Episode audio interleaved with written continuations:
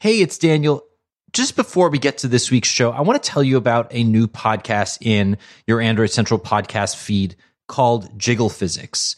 Yeah, it's a strange name, but if you listen to the show, you'll understand what it's all about. This is a new gaming podcast uh, that will live inside the ACP feed for the foreseeable future. And it's all about the gaming industry, the news that you need to know from uh, Xbox to PlayStation to consoles to even Android gaming um, occasionally.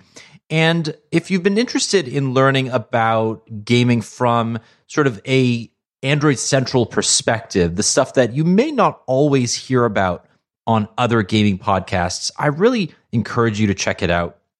There are two episodes out right now, and uh, they're really different in style to what you're used to from the ACP. And uh, the feedback so far has been really great. So uh, check it out if you haven't already, and uh, send us some feedback to podcast at Android Central to let us know what you think about the show and what you'd like to see from future episodes. Okay, time for this week's show. Thanks.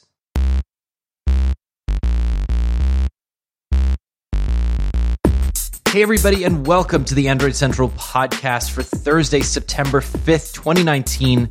My name is Daniel Bader, and uh, holy cow, if you've been following tech news today, it has been a busy day out of IFA 2019. So, we've assembled a crack team of journalists from all over mobile nations to figure out what the heck is going on. Uh, joining us again, Ara Wagoner. Welcome back. How are Yo, you? I'm good. Yo, you're good? Good hanging in there. Post Dorian didn't quite get to uh, where you are.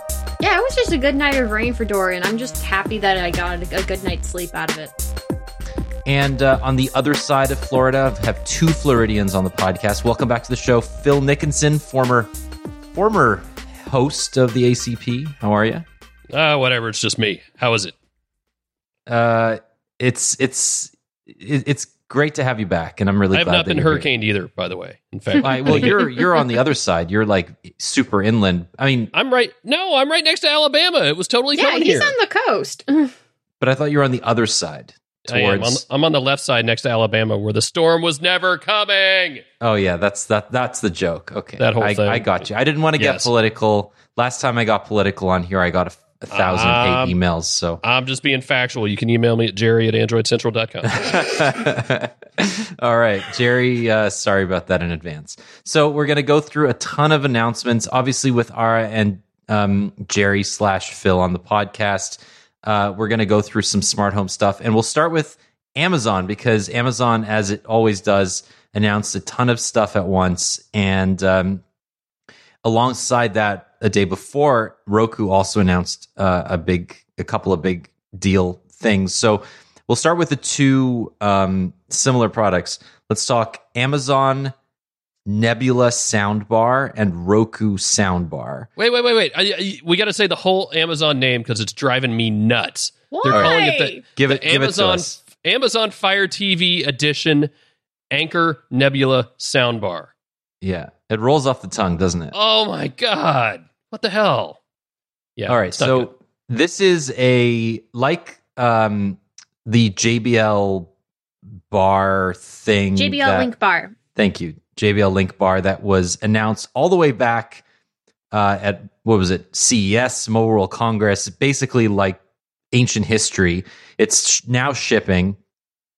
It has an operating system inside the soundbar. It's basically a soundbar that doubles as your speaker slash soundbar that doubles as your um, connected box. Your TV. It, it's a soundbar that's a, a streaming TV thing at the same time. Yeah. Right. So now we have Google Assistant or Android TV versions with Google Assistant built in. We have a Fire TV version with uh, Alexa built in, and we have Roku um, with no assistant built in. But Roku has not denied that it has stopped working on a rumored assistant. So maybe down the road we'll get something from them. as Well, well. you, Roku has access to to everything through that you know third party API type stuff. So Sure. it, it it can get to it and it can work with you know Google Assistant. If it works with Google Assistant, it can you know it can all tie in. But it's not like directly like having Google Assistant in an Android TV box or or having Siri in the Apple TV or having Alexa and Fire TV. So, okay, let's let's start with Roku because Phil, you're actually you're up on the Roku game. You know the company really, really well. Um, when it announced the soundbar, it it wasn't really surprising. I mean, they launched it alongside a wireless subwoofer. This comes a year or so after the wireless speakers, which connect to Roku TVs and only Roku TVs. Um, surprisingly, Roku is the most used uh, streaming operating system on televisions and set top boxes in the US. Is that Um, surprising? The, the, well, let, let's back up a little further. So, Fire TV actually still rules the world. There are more Fire TV devices out there, which makes sense because they're dirt cheap and they're more places than Roku is. Um, so yeah, you've got the you've got the Roku streaming players, which count as the sticks. You have Roku TVs, which are TVs, and one out of every three new smart TVs sold these days is a Roku TV. And, and again, that makes sense because they're affordable. I'm not going to say low cost, but uh, you know these TCL TVs that are three and four and five hundred dollars for a good sized television uh, are selling like hotcakes at this point. Uh, so then they came out with the Roku wireless speakers, which are bookshelf sized speakers that sit on either side of the TV and connect very simply. And that's actually the common theme for all these. There's this this protocol called Roku Connect, and it's actually been around a while, and they didn't do anything with it for a while. Um, but it makes it super easy to pair up all this stuff. You you literally just turn it on, and the TV's like, "Oh, there's speakers here. Cool. You want to connect them? Yes, awesome." Uh, so that's tied into all this as well. And, and in the Roku Smart Soundbar, which is what they call it, um, you will just plug the thing in via HDMI ARC, and it will run Roku on whatever television you have. I can't wait to plug in the soundbar running Roku into my Roku TV and watch as I go nuts for about 15 minutes trying to figure out what I just did. Roku Inception. Right. Um, so pairing with that, you have this subwoofer. These are two separate products. You can buy them together. You can buy them separately. At launch, the subwoofer will only work with the soundbar. They are working to get it uh, to work with the speakers, which makes total sense. It just won't do it at launch, which is insane, but that's software. It happens. Um, also, you cannot currently use the Roku wireless speakers in conjunction with the soundbar.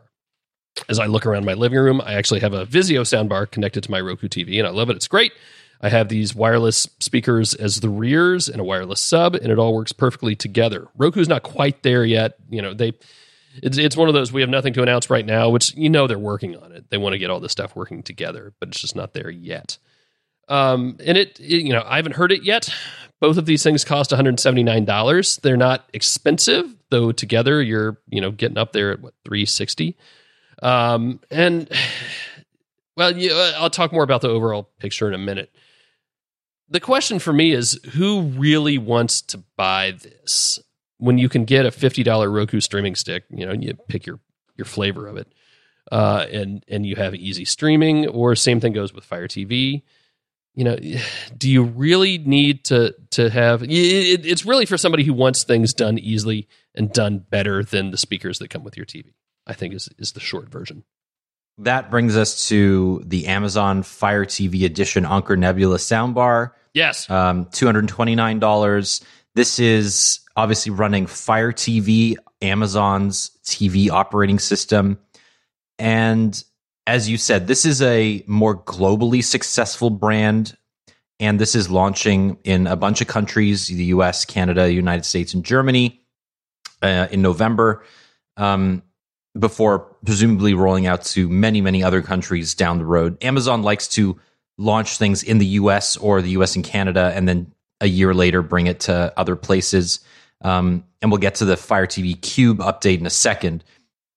But I just want to talk about this because it goes back to an interview I had when I was briefed on the Sonos Beam a year ago, a year and Mhm. a bit ago. And uh, I was talking to an exec at Sonos, and they said most people in the world do not have anything connected to their TV at all. Today, hmm. most people use smart features through the TV that they buy and they never connect speakers to them. Period. Like, full stop. That's it. They are okay with that experience. And I'm wondering, what is it about these products? I mean, soundbars are not new, but now we seem to have converged on this notion that sound pl- soundbar plus operating smart operating system equals profit, right? And is that the simple solution, right? We have we have audio plus video input through the TV's HDMI ARC, which all TVs have now. Is that the key to push this over the edge to get people to buy uh, audio solutions for their TVs? In this case, yeah, and it makes even more sense for Roku than it does Amazon because you got to remember how Roku makes money. It's not actually on the hardware. They make money by selling ads on the Roku operating system. Um, yes, I, I, that statistic does not surprise me. Um, and you know, even that, I have a new TCL Roku TV. I have a relatively new Vizio Atmos soundbar. You know, new specs. And from time to time, the two things refuse to talk to each other. So that goes back to the ease of use thing and DRM and handshakes that don't work all the time. So, yeah, you need something that works the first time every time. And that's the goal of this. And again, that underlying theme of Roku Connect, making pairing these devices, and, and these won't be the only devices, they'll have more, making them easy to use. And that's key for them. Can I just say I don't have any speakers plugged into either of the TVs in my apartment? See? Huh, both, see, you're the both of my. TVs are d- well, but both of my TVs are also dumb TVs. Like I have hand-me-down HD TVs. They are not. Uh, the first one isn't smart at all. The second one is kind of smart, but I don't use any of it. I just have. I have the first gen Chromecast plugged into the one in my bedroom because I never use the TV in my bedroom, and I have the uh the Nvidia Shield plugged into my TV in the living room. And yeah, the speakers aren't the greatest thing in the world, but if I really wanted greatest thing in the world, I'd build myself a surround sound experience, and I haven't seen a reason to do that yet. that's where where things like the Vizio setup that I have. Eh, I like it because it drastically improves the quality of the audio without being all that difficult to set up. The hardest part of has been the handshake. I mean, like I'm I'd be interested in trying a soundbar. I just haven't seen a compelling reason to make me go out and spend 200 300 bucks on one yet. Yeah, and and I think that's just all subjective. You know, what do you care about? Um, I didn't have a, a I didn't have a 1080p TV for the longest time, um, and and I don't know how I I went without that. But audio has always been one thing that I have have wanted to have since basically since I moved out of my parents' house. I made sure I had surround sound of some kind because you know th- eh, that's right when when 5.1 stuff was getting really big and Saving Private Ryan and The Matrix and and all these movies were really being designed for that experience. See, I have You're really memories of my father now, Phil. fussing around old. with the surround sound at home while we were trying to watch a movie, and the rest of us just being exa- exasperated and being like, "We just want to watch the movie." I just need my I just need to be able to hear soft noises when a film goes super quiet between action sequences, and I needed to block out the sound from the apartments around me. That's it. So that's that's actually one of the features that Roku has built into this. They have this, and they they used it in the in the speakers as well, not just the soundbar. But it levels out the audio. It makes stuff that's quiet at night louder. It makes stuff that's loud quieter. Uh, so again, this this through line of, of Roku Connect and these features uh, being used on multiple products is a big deal for them. So I, I think just higher level though, it's clear that um, companies like Amazon, like Google, um, like Roku, they're really trying to own the living room experience. That is not a this is not surprising to any to anybody, right? Google has its paws. You know, Google doesn't necessarily make its other than the Chromecast doesn't make its own solutions, but it it works with companies like JBL or Lenovo on smart home setups. And we'll talk about Lenovo later on because there's like 800 announcements from them as well that uh, also have Google Assistant built in. But what's interesting to me is when you go into a Best Buy or you look on Amazon or wherever you buy your stuff and you try to figure out what solution you need you know, you can't buy anything that isn't somewhat connected anymore. So you have a TV that will always have some smart features now. You basically can't buy anything without a built in operating system that has Netflix and Amazon Prime and a bunch of other solutions. Then there are the you know the the sticks or the set top boxes that will provide the same thing. Then there are now the um, sound bars that will have even more of the same thing. how do people figure out what solutions to go for? It, it just seems completely overwhelming to me. And and and there's it's almost like when you buy a Samsung phone, there's three email clients. Now, when you get a TV solution, there's like three operating systems all competing for your HDMI inputs. Yeah, and that's that's another reason I think why the Roku TVs are doing so well because it's this one thing you don't have to plug anything else into it. The Amazon Fire TV edition's the same way, right? You just plug the damn thing in and it works. Uh, and and that's not to say that Android doesn't have those too. Android TV is on Sony. It's on uh, Sharp. Maybe a, a, bunch of manufacturers. I just never remember them. Sony's the big one. Yeah, but all the ones from manufacturers that come built into the TV all don't get updated nearly as often or as well as the Nvidia Shield. Well, nothing does. But yeah, it's it's a thing, and there's this class of people out there, and and I say that purposefully. Um, because they they segregate themselves in, into not wanting all that junk connected. And there is actually a you know some pretty good argument for that, or at least no more connected than it needs to be. Um, I'm trying to think. TV in my bedroom, I don't actually have connected to the internet because it doesn't need to be. Um, and and maybe I'm just getting older, but but I am starting to see the point of that more and more. That doesn't mean I want to be completely disconnected, but just not any more than I have to. So, two more things Amazon announced. Uh, there's a brand new um, Fire TV Cube updated with a faster processor, double the storage, and support for Dolby Vision, in addition to uh, HDR10 And uh, it did support um, HDR10 last year. It's also rolling out to other countries, including Canada. So, I'm going to be trying it uh, shortly. It's got a um, it's got better microphones and a whole bunch of other stuff. Well, not just better microphones, but they're doing some of the the voice processing on the device now. So instead of taking what you say, shoving it up in the cloud, running it through some servers, and then pumping it back down into your TV and making it do whatever, it's all being processed right there in the cube. You can actually see the lights flashing as it. No, you can't. Uh, but it, it's local, so it's faster, and that also could take away some privacy concerns, maybe. So right, I, I, something well, I mean, Amazon would very much like to get away from. Yeah. Okay, so this is $120. It's shipping in a month on October 10th, so you won't have to wait quite as long.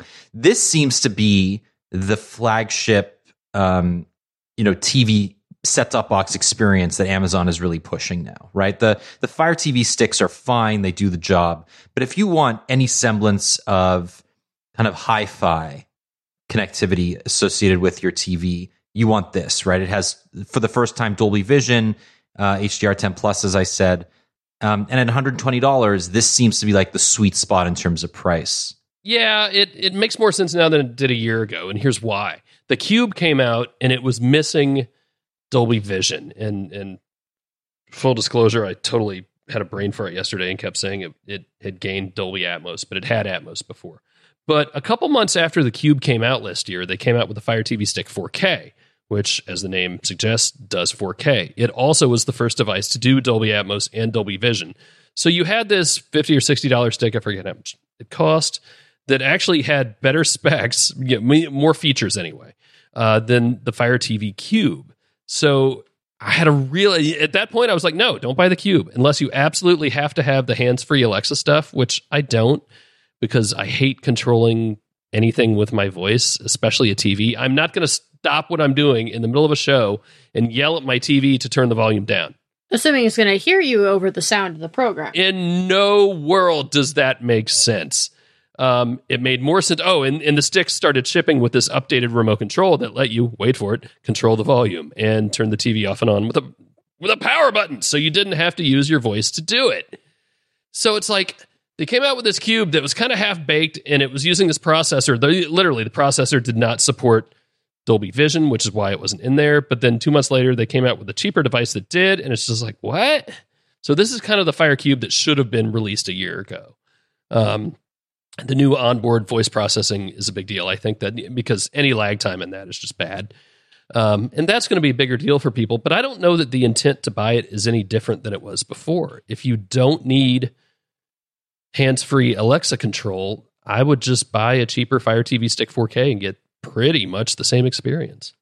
And for anybody who doesn't want to mess with set top boxes, there are new Fire TV edition televisions. So they're launching in the in in Europe for the first time, and um, you know this is this is kind of interesting because these are TVs made by various manufacturers, some that I've never heard of, like Media Yeah. Market and Saturn, ones that are typically only available in in parts of Europe, and they have the um, they have all the functionality built in, and even one now I forget which one it is, the Grundig. Grundig. Yes. Grundig, yeah, they have. No, has, you got to say Grundig. sorry, Grundig has Yes, uh, built-in microphones similar to the Fire TV Cube, and it's running an LG OLED panel. So Nice. it's it's really good looking. Um, this kind of then oh like negates the need for any of these set top boxes.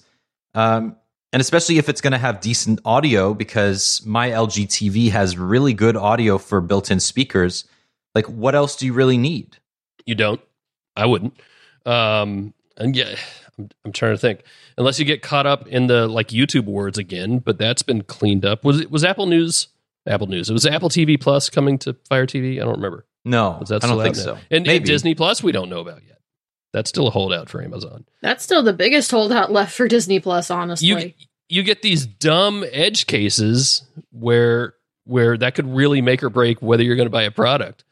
Um, but I agree. Like that's that's kind of the holy grail right now. Yeah. So walk us through this because, you know, Amazon has so many products now. If you're just trying to get started with, you know, you just want Fire OS somewhere on your television, what's the product to get?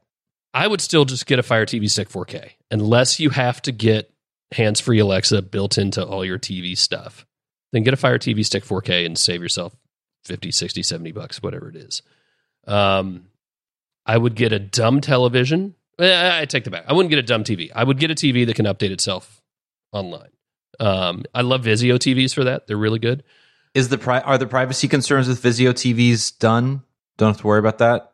Uh, you know, Are privacy concerns with anything connected ever Exa- really done? Exactly. I I say trust no one, and that and that's what I mean by like turn it on once a year to you know plug it into your Wi-Fi once a year to update the thing, and otherwise disconnect it if it doesn't actively need to be you know getting information from the internet somehow.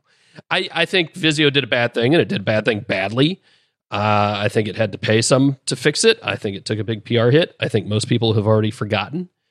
Um, I don't know that they're any more evil in that regard than everybody else who who abuses data. So no, you know, and especially Amazon in that respect. Mhm. It's you know when people ask me my dream, you know, Phil, I want to you know cut the cord. What what is? Hey, by the way, we've gone this entire time and not mentioned cordcutters.com. We should really do that. Um, but I think my sort of dream setup is I've got a Vizio TV in the bedroom. I've got an Apple TV 4K connected to it, and I have you know two hundred dollar Vizio 5.1 soundbar system connected to it. That's that's pretty good audio, pretty darn good TV, and the best streaming solution. You know, because Apple TV can do everything. Um, is it the least expensive? No. Is it exorbitant? Exorbitant? I don't think it's that bad, and it really cuts down on all the lag. Apple TV is just faster than than pretty much everything except for like Shield. Um, but it's absolutely faster than Roku. It's definitely faster and smoother and cleaner than Fire TV. Um, there's nothing wrong with Fire TV. But if you ask me what most people should get, most normal people, I would say get a Roku TV. Done. That's it. It's going to play 90% of what you need it to do. Um, again, you're going to run into these weird edge cases, right? Like if you want to uh, stream Apple Music, you can't do that directly into Roku right now. You know, weird stuff like that. well, let's be real. If you want to stream Apple anything anywhere, you're in that ecosystem. Yeah, and you there's a pretty good chance you're already going to have an Apple TV. On the other hand, one out of every three smart TVs sold is a Roku TV. That's going to be a lot of Apple users. I, I just want to interject for a second because you mentioned Disney Plus and Apple TV Plus, and these are two upcoming streaming services that are going to live on these boxes, right? We we we we sort of take for granted like an Apple TV will have all the things because Apple has decent relationships with basically everybody. um, for content because everybody wants to live on the Apple ecosystem. Amazon obviously pushes Amazon Prime, um, Prime Video, all of the other Prime services. Uh, Prime lives on Roku. It lives on other, you know, other services too. You can get Prime on the Apple TV. You can get Prime on Android TV. So the two upcoming ones that I think most people care about are Disney Plus and Apple TV Plus. Well, di- most people don't care about Apple TV. Most people don't care about Apple TV Plus. But Let's it's, it's, it's going to suck a lot of the oxygen out of the room um, when it launches. So let's talk about Disney Plus first. Is it? You said it may not launch on on Fire TV. Why is that? Is it just that Apple or that um, Disney and Amazon haven't come to an agreement yet, or is there any any existing bad blood between them that would prevent it from happening? There shouldn't be. I mean, Disney works with Amazon on a fair number of things. I mean, if you do Amazon free time for the Amazon uh the uh, kids edition tablets or the kids edition Echo Echo, uh, Echo Dot, they have tons of Disney content on there on that subscription. But it's just it's probably more a matter of they either haven't gotten the apps worked out yet or they're trying to get like Alexa integration with it and they haven't gotten the Alexa integration they really need in order for it to be like fully Fire TV, uh, Fire TV, whatever compliant.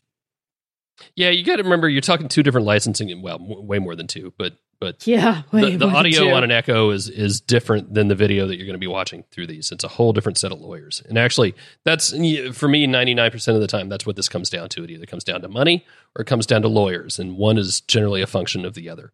Uh, it could could be like you said, and just the apps aren't ready. Uh, but I'm willing to bet that it's the lawyers or it's the money, and once one of those things goes, the other will follow. Um, But I mean, I- so long I- as so long as Disney Plus supports Chromecast and Roku, I mean, I feel like it's not going to hurt that much not having it on Fire TV. I think I, I think everybody is kind of upselling Apple TV Plus because it's Apple, and they're going to learn a hard lesson here because that's Yeah. a really tough industry, and and Netflix and Amazon, you know, didn't re- didn't rule it overnight. And you know, I I keep seeing these headlines talking about the streaming wars and who's going to win, like it's a zero sum game, and it is not, and it never will be. There's too much good content out there across too many of the services. We're going to keep you know buying more of them and i'm okay with that actually as long as they continue to make it easy to cancel and to hop back on and you know i, I don't have hbo today i had it a month ago um, i have you know hulu today i might not need it next month just depending on what's there and, and what i want to watch they are they are betting on us being too lazy to cancel to make money Audible has me locked in because I forgot to use credits. And if I cancel, I lose my credits. So I've been paying for Audible for a year now because I just don't know what else to do. So if you have audiobook recommendations, send them over to podcast at Android Central, please. I really need to use my six credits and then cancel. Like lullabies and bedtime stories for Talia. No, because she's she's one years she's a year old, and and that that that's a great idea, but those are free, and I, I don't I don't need to pay the equivalent of like thirty dollars for a, a a book of or an audiobook of lullabies read by I don't know um, who who's who's somebody who would who, who would you want to read lullabies to your kids like who which famous person Morgan jared Freeman hildenbrand hell yeah Julie Andrews. Julie Andrews. That's a great idea. She would be amazing at that. Or Ju- or Judi Dench. I mean, like I just love the way that Judi Dench did a narration for Spaceship Earth, and now that we're not going to have her there anymore, I'd like to have her narrating some audiobooks about like history and fantasy and whatnot. Yeah. I mean, so you you you have a thing for like old British ladies narrate narrating stories, I guess. Well, not just old British ladies, but sure. yeah, that accent has has has something. I'll, I'll give you that. Um, all right, where were we? So yeah, I mean, it, they make it easy to to cancel. That's fair. You said you know, Amazon or Apple's going to learn learn a really hard lesson. Um, what lessons have Netflix and Amazon learned over the last couple of years as more entrants have have sort of started competing with them on on original content? that it takes a metric crap ton of money to to make 200 shows in hopes that one of them really takes off. Mhm. Um, you know, I to be honest, I don't care that much about the the internals of all this. You keep seeing all these stories about you know whether Netflix is making money, whether you know Hulu, how much they're spending, how much all these companies are spending on original content. Well, And fact Hulu, we is know that- they're not making money. Yeah, like, no, Disney's come it- out and said, yeah, we're not expecting Hulu to make money for at least another year and a half. That's not the goal with Hulu right now. this stuff is hard and making really good shows is hard. How many times have you seen you know, we call them cult classics that that don't do anything at the time but turn out to be much appreciated later and and make money in some other form. So maybe it's it it could be, you know, half of what Netflix shows that does really well, it didn't make. It bought from somewhere else. Uh, same for Prime Video. They're doing it too. That's why Amazon is rescuing all these shows. I, I just started watching The Expanse finally, and it's actually really good. And I'm a little pissed that they canceled it too, but I'm glad Netflix or uh, Amazon picked it up, and it makes sense. I get that. So they're going to be able to get people who, you know, the six people down the street who didn't have Amazon Prime already to sign up. And that's kind of the name of the game is is they're going after I hate to call them crumbs, but I think at this point it's kind of crumbs. It'll be interesting to see it, it's really going to be interesting to see what happens with Hulu now that Disney owns it. Because Hulu has only really had I mean, really the Handmaid's Tale, right? That's been its one big claim to fame there in original content. It's not the only thing it's had, but that's been Well, biggest. but the other claim to fame for Hulu is, oh, I can't watch my I can't watch my TV shows tonight. I have to work. I can watch them tomorrow on Hulu, right. and that's not going away. At least that's not uh, that's not going away for at least three years, and even then, what'll only be going away is uh, NBC whenever they pull it for their system. Because now that it's now that Disney has Fox, that's going to be like a good chunk of the channels that Hulu had uh, day after episodes for. But I also wouldn't rule out the bundling for Hulu because the way that they're going to like bundle Hulu and ESPN Plus and Disney Plus is going to be really interesting. Although since I've gone ahead and bought my two years, my three years now, I don't really have to care about bundles as much Yeah, for I- until 2021. I, I I did that too, and I I wrote a thing back when the bundle was announced. I mean, twelve ninety nine for for Hulu, Disney Plus, and ESPN Plus is huge. My one question on that is, what does that mean for Hulu with live TV?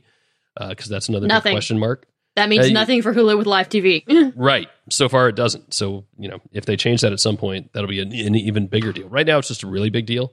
If they throw in live TV somehow, it becomes an even bigger deal. But we'll just have to see. All right, so this is a very US centric conversation. I want to shift it away, make it more universal. And and then and then I realize that, you know, what what I'm what I'm about to say may not be universal because at least anecdotally I haven't seen the success in the category that I think some of these companies would have liked to see. I'm talking of course about smart displays. Um, these are, you know, the Nest Hub, the Lenovo Smart Display, the JBL Link View, the LG AI ThinQ nine four, you know, WTF, whatever. it's you know all of these smart displays that live somewhere and show you information and are s- silently listening for you to say hey g and then you know ask them to do a whole bunch of stuff.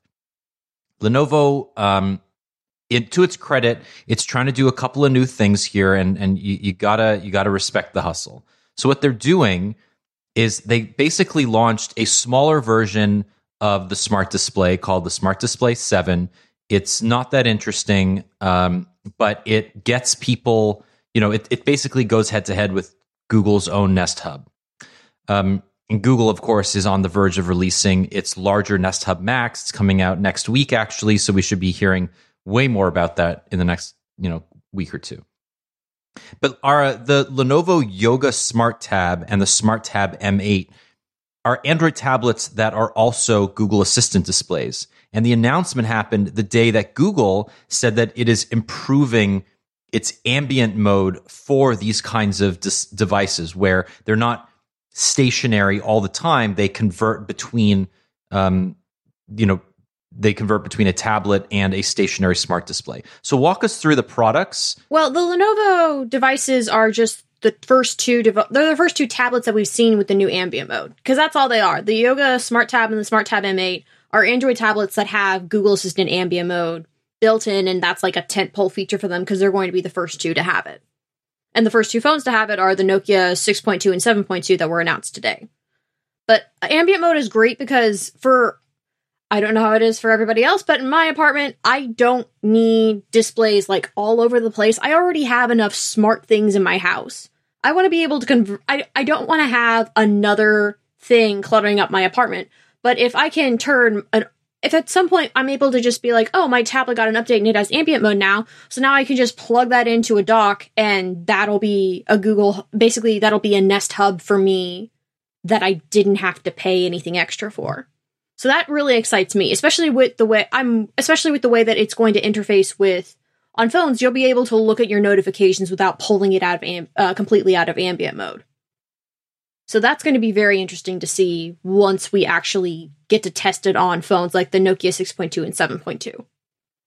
Right. So we'll talk about the phones in a minute, but ambient mode is is really fun. I mean, I I'm sure all three of us use it to show photos through Google Photos. Um, we can control music. We can see news, um, you know, as it comes up. We can t- touch the screen, not touch the screen. It doesn't really matter. Um, but this new ambient mode sort of takes things to a new level. You can um, control your smart home devices. Basically, it becomes a stationary smart display when it's docked. Um, is this enough to get people to buy into this category, Ara, or do you think it's it's still not going to provide the same experience as a stationary smart display? I think it'll. Pro- I think it will provide enough of the stationary experience, but more importantly, this is. I'm not. I'm not expecting people to go out and run and buy new tablets just for this feature. I'm expecting that in six to nine months, enough uh, enough of the Android tablet market that we have right now will update and add this, and that'll be something that uh, that can help breathe a little bit more life back into Android tablets as a whole, but also help make tablets that are already out on the market more useful than they were before they get this update. Right.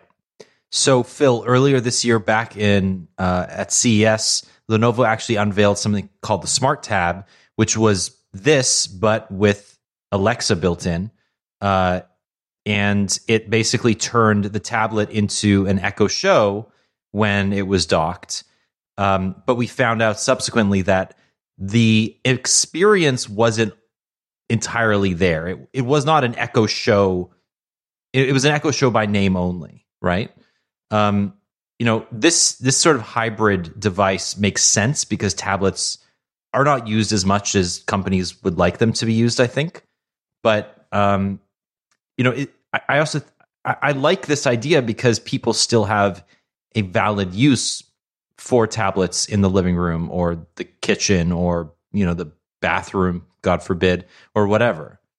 Well, and especially for a family environment where like your kids might be sharing a tablet. It's the tablet goes on this uh, goes on the dock. It's in ambient mode when nobody's using it, and then one of the kids can pick it up and go watch a movie or play a game, and then bring it back.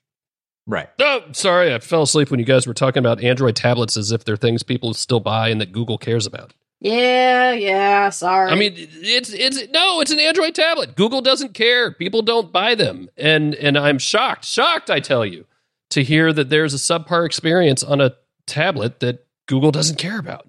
It's I I I am amazed that they put this thing out today or yesterday. I, I'm using Lucy and the football meme a lot this week. the use case for this for tablets, it could be more beneficial for those devices. But once it gets added to more phones, that's going to be cool, and that's something that everybody could use.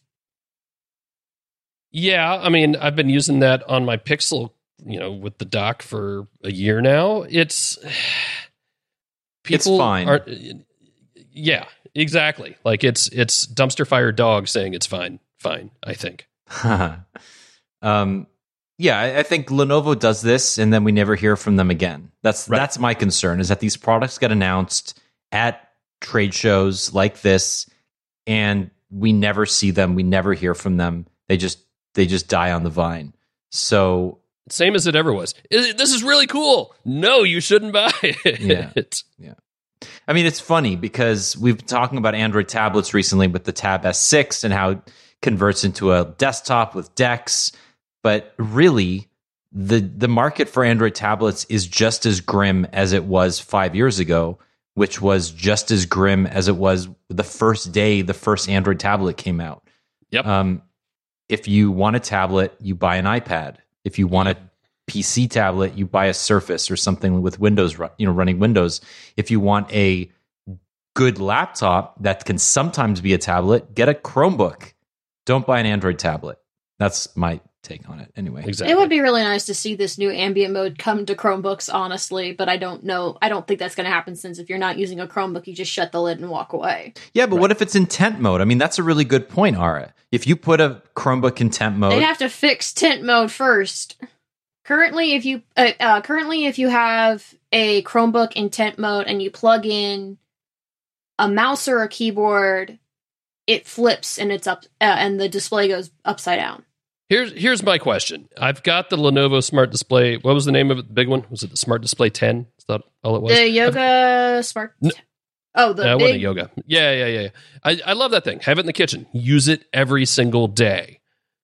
Why do, is there any reason I, why I should consider Google's new big one no. other than it's new and I like new things? The only reason to consider the new one over the one that you would have is okay, you could start, you could ask Google Assistant to start to pull up Netflix and start playing an episode. And whenever you're done making dinner in the kitchen, you can pull the tab, uh, you could pull the tablet out of the kitchen and bring it into the living room, uh, bring it into the dining room so you could keep watching your episode while you eat. nope. nope. Not doing it. I, I mean, I love my Lenovo Smart Display. I, I, as I said, like as you said, I use I use mine every day. It's it's invaluable for me actually in the kitchen. See, Um, I need but to get one. I still don't have any smart displays. All I have are smart, spe- just tons of smart speakers around my apartment. but I mean, to be fair, I barely use it as a display. I could probably just as easily have a Google Home in there and do the same thing. So yeah, it, it's fine. It's great for what like for looking at photos of my kid and my dog as it's you know as they scroll by while I'm cooking dinner.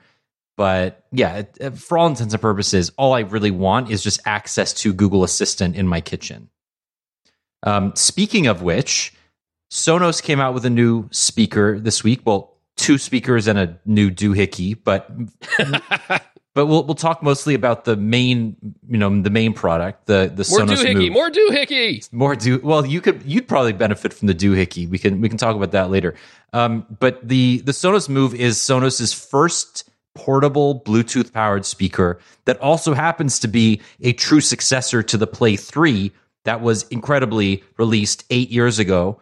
Um, so uh, if you're familiar with Sonos, it is a connected speaker ecosystem where you can connect up to a hundred uh, different music services, streaming music services, and um, play them anywhere in the house. You can group speakers together. You can create stereo pairs if you have two of the same speaker. You can use Assistant or Alexa or AirPlay 2 to stream to those speakers. Uh, it's a very versatile ecosystem, but until now, there was no way to take it outside. There was no way to disconnect it from your Wi Fi and still use it. So the move allows you to do that. Um, it's massive, it's six pounds. It Ooh. costs four hundred dollars, so it's not a it is not a cheap Bluetooth speaker. So the thing that I would say to this is that it happens to be a really good Sonos speaker, that successor to the Play 3 that you can undock and bring outside for you uh, with you when you want it to uh, you know when, when you don't need it to be connected to Wi-Fi. I got to try it and it sounds great, but more impressive is that it's IP56 rated. You can spray this thing with water.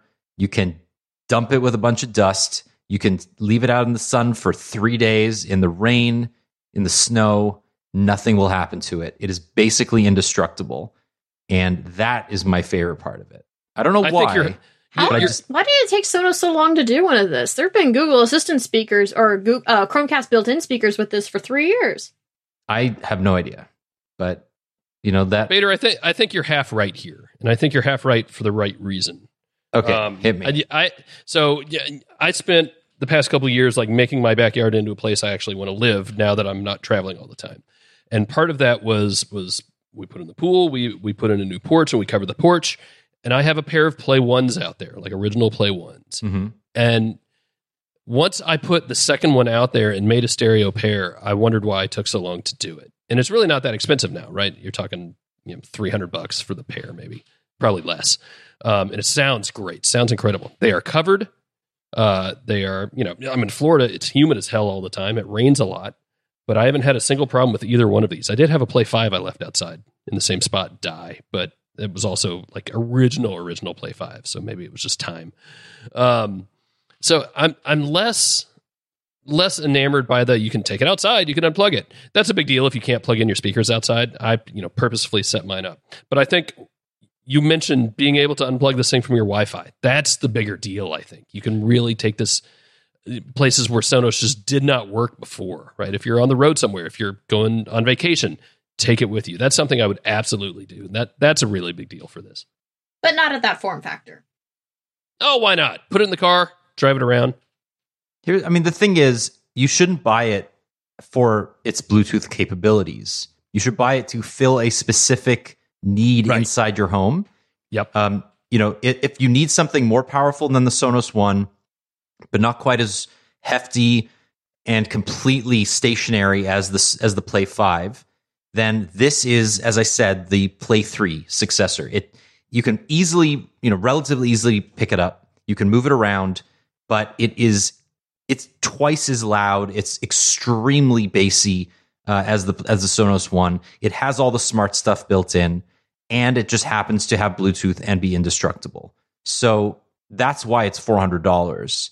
Yeah. Um, but it's still very much a Sonos speaker first. And for me, that is that's filling a gap in parts of my house that already have a ton of Sonos stuff in them. oh, I kind of want to get one for the bathroom now. No, don't don't get one for the Oh. bathroom. Well, but here's the thing: the reason that I liked, the reason that I like almost cried with joy when Google Assistant uh, portable speakers first came out was I could use a Google routine, start playing music in the bedroom when I wake up, go into the be- uh, go into the kitchen, eat breakfast, and then take the speaker into the bathroom so I could keep my music playing while I shower. And that's the use case for this thing. It's oh, I'm going to start making dinner in the kitchen, and then I can just carry the speaker out to the backyard while, while we eat. right. Exactly. You can do that. Yeah. I mean, there are so many options out there. I just think what's interesting is that Sonos is still a pretty niche brand, right? M- not that many people know it exists. Not that many people understand its advantages until you actually have a bunch of them in your house. Not that many of us are willing to pay those exorbitant prices for it. Ex- exactly. So, just to that end, right, Phil, you mentioned you have a bunch of Play Ones in your backyard. That is now discontinued after six years on the market. The Play One is no more. Okay. Um, Uh, instead, it, there will be a Sonos One SL, which will be a version of the Sonos One without microphones. So it won't have Google Assistant or Alexa. Uh, it's going to be twenty dollars cheaper than those than that product. It'll be one hundred and eighty dollars instead of two hundred. But it's also thirty dollars more than the Play One. So there you go. I'm sure it'll still be very easy to buy a Play One for a Yeah. while because they're always on Amazon um, for like 150 bucks. But as of now, the Play One is over, which is kind of Well, sad well, because it was really it the, the product that that brought Sonos into the mainstream. And it's really, I mean, when people ask me which one to get, I always tell them start with a Play One. You will be surprised at how good it is. And and I really don't have anything in my house that requires anything bigger. Even though I've got a three in the bedroom and a five out in the living room, I kind of just bought one of each just to to try. And and I would rather buy two Play Ones to put in a room than I would a single Play Three. So yeah, I, I agree with you. I mean, I actually I had a chance to use the new IKEA branded Sonos speakers, the Symfonisks, Symfonisks. I had fun talking to Sonos about this because none of the people who work at Sonos can even pronounce that word. Um, and it was it was really interesting because that is the first one. The bookshelf speaker is the first sub hundred dollar Sonos speaker, um, and it's decent. I mean, it's not great, but it's pretty good, and it's still less than the Play One. That's the one I would tell people to get now because Hmm. it operates identically to the Play One, and it doesn't sound that much worse. And for two hundred dollars, you can actually do a stereo pair, which is the same price as a single Sonos One. So. right. I think that's the route to go. Um, unless you want that weird lamp, which I don't recommend buying because even though it sounds great, it's a freaking lamp. Um, and I don't know. I haven't found really a lot of great uses for that one, but um, you know, if you do and you find one, then please tell me because I, I would love to learn how people use their those those kinds of products. Still my favorite wireless music system. It is. It's great. So Uh, versatile. the the final thing is is this successor to the Connect called the Port, and it's a pretty versatile little gadget. It's still expensive. It's four hundred dollars, so not exactly something you're going to pick up, you know, just to to have. But it's meant for installers and professional sound hi-fi people, and it allows you to hook up a vinyl player or some other piece of stereo equipment to an existing Sonos um, ecosystem.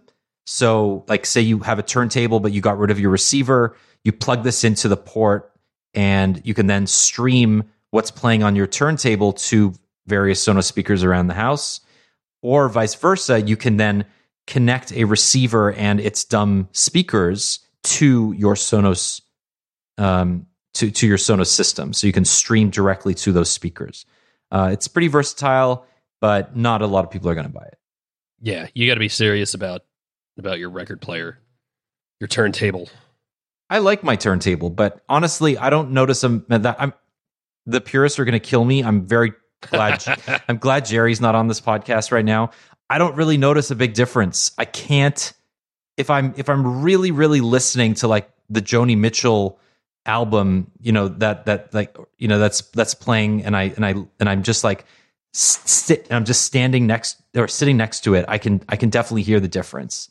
I, it's a beautiful, rich, warm sound. Right. But- like, are you, and how are you listening? Are you listening or are you just listening? Exactly. You know? exactly. Yeah. If you're really taking it in, for sure, do you. Uh, but not for me anymore. Yeah.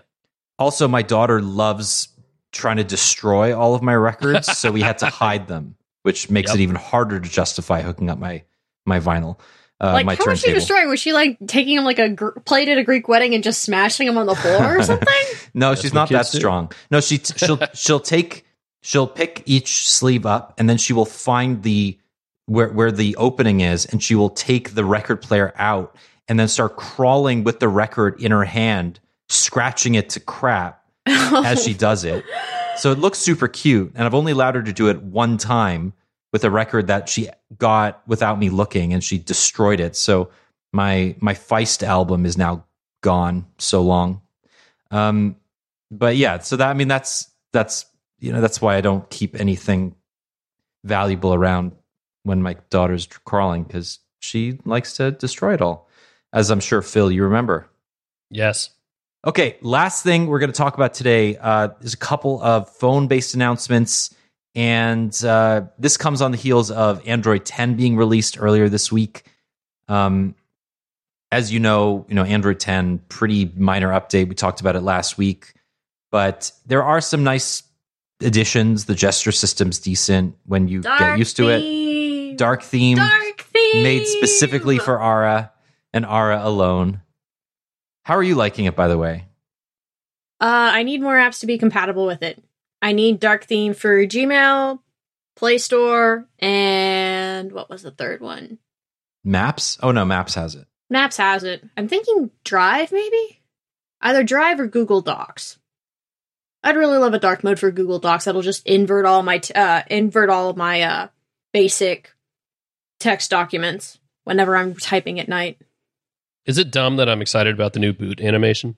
I mean, it's dumb, I, I really like it actually. Yeah, I, I I think it's just really well done. I also put Android 10 open beta on my OnePlus 7 Pro, and Mhm. it screams. Ooh, It is so smooth. With I got to the, go do that still. the animation, the animations with the uh, sorry the the 90 hertz display with the new gesture system is just glorious. I highly recommend it. Um, Well, is, it the, is it the new Android gesture system or the new OnePlus gesture system? It's either one. It does come with the new Android gesture system. No, but I mean, which one are you using? The the Android 10 gesture system. I don't like the one that OnePlus did. Not anymore. It started hurting my thumb because every time I would, I would have to swipe up from the bottom to go Yep. back, and it just annoyed the crap out of me It was- after a while. It was not Mhm. good. I started using an app that that let me do it the right way. Hey, by the way, did you see that Pixel Four leak today? Yeah, The I the did. video. Yeah, I want to. Anyone who says that phone is too thick after seeing that, you're wrong. I will fight you. It is I not need too to go thick. Watch that. The Pixel th- the Pixel 3 was too thin. Phones had gotten too thin. You need, you know, do you want more battery? or do you want something that's easier to hold? Because that's what you're about to get. I mean, We're going to buy this phone. phone. Yeah, sh- well, yeah, and it's a big phone. But I'm excited for this thing. I'm ready. Release it. Release it now.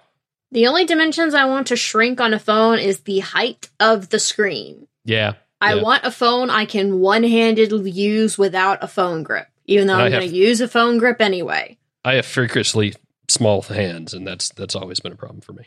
Well, this phone, I mean, this is the XL in the leaked video, and it just it? Okay. so it looks it looks I think the same size. It's hard to tell really because you, you don't have the size of the hands of the person using it, but it looks about the same size as the Pixel 3 XL, just without the notch.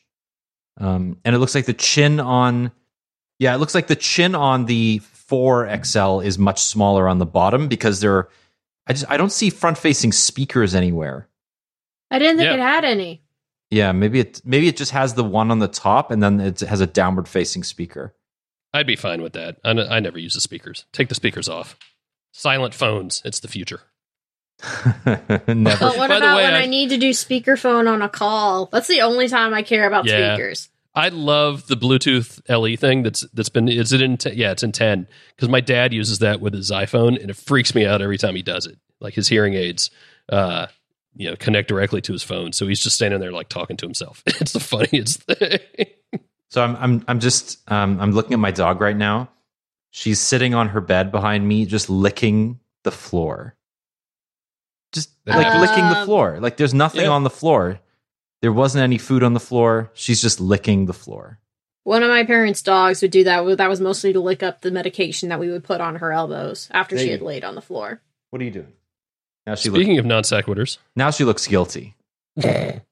Um, all right, so let's talk lastly about the Galaxy Fold. So late last night, which was early morning Korea time, Samsung announced that the Fold would be released in Korea on um, on the the sixth of September. Right now, it is the sixth of September in Korea, so it's on sale, and it's coming to the U.S. on September twenty seventh.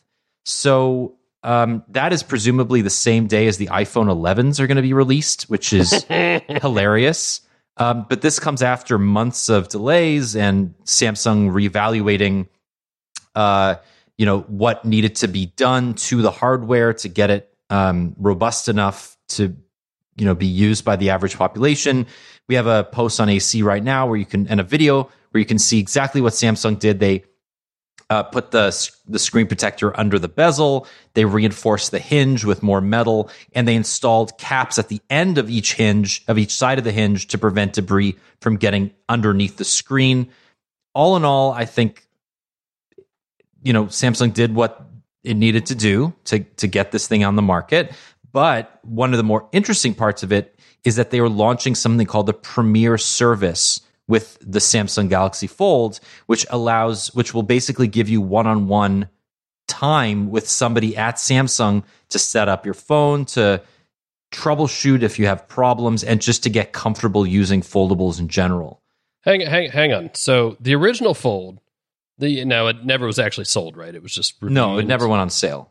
but but it was this phone that obviously wasn't tested enough that they you know started sending out to people they're replacing that with another phone that hasn't really been field tested Correct. in a mass way yet okay but but they got it right this time we're sure For We're sure. positive 100%. Okay. No, All right. no ifs, ands, or buts. i don't believe you Don't believe me. I don't. I'm. I'm, I'm lying. i'm not to sure you. believe that either I'm lying to you.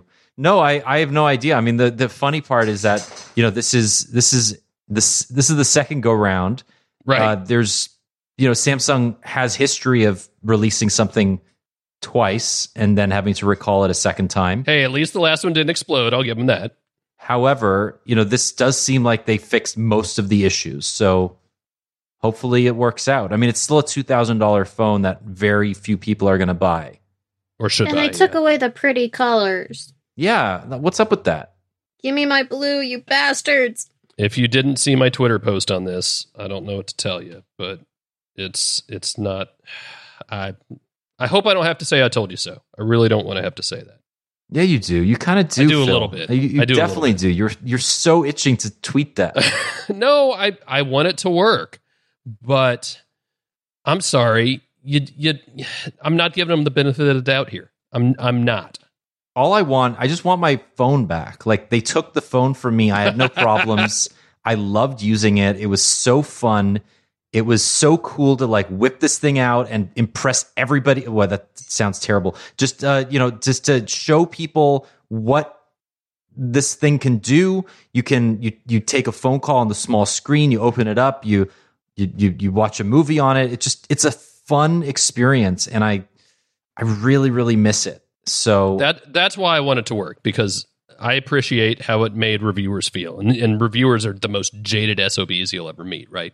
Because we do this day in and day out, and it's oh, it's another phone. Fine, this got people excited, and that's really cool to see. And that I think is why I'm so suspicious the second time around. I just want to see how long it would last while I'm going around the parks. Like, I because I would be constantly opening and f- closing it because it's like, oh, I'm gonna be in line for 20 minutes. I'm gonna open it and try and get some writing done. Close it, go on the ride, go through the ride, come out, open my uh open it back up, and keep working. I really want to know how long and how many times you have to fold that screen before it creases. Oh, like it's twice. going to crease. I already, I, I, I got a brand new. I had to take the plastic off. I got it. It had no crease when I started. Twenty four no, no, hours not later. the one you had, the new one. No, it's the same thing. There's. I don't think they changed the screen at all. The plastic protector is identical. The OLED panel is identical. Doesn't seem like they improved that part of it. I would not be surprised if the crease is, you know, just as it, it happens just as quickly. Uh, okay. I'm going to send one to Phil and just make him review it. Damn it. Oh, you know what I do have coming though is the uh the was it the light phone? The phone that's that is only a phone? Oh yeah, the dumb the dumb phone. Yeah, yeah, I'm actually really curious to try that. Oh yeah, I think we could all use uh, a little bit of not being on our phones for a while. I think Fisher has one coming too, so uh, that'll be an interesting thing. Well, uh, I guess everybody, you've already received some homework. You're sending me some Audible re- recommendations. You're you're telling us uh, what you think about all these streaming services. Why don't you uh, send us your thoughts on the Galaxy Fold and Galaxy Fold Redux and tell us whether you're you're interested in it this time around or if uh, it has lost its luster after all these months uh, with you know all these delays. Uh, we didn't talk about a bunch of other announcements, but uh, fear not, there will be a second IFA podcast with the people at IFA. That's Andrew, Alex, and Hayato, along with Nirave and Mr. Mobile. We're expecting a round table, a famous Android Central live Oh boy, uh, currywurst and and uh, beer. and beer Weird. filled podcast. So stay tuned for that in the next couple of days. Phil, Ara, thank you so much for joining me. It has been a pleasure. Bye, everybody. Bye, everybody. Thank you for listening, and we will talk to you next week. Bye bye.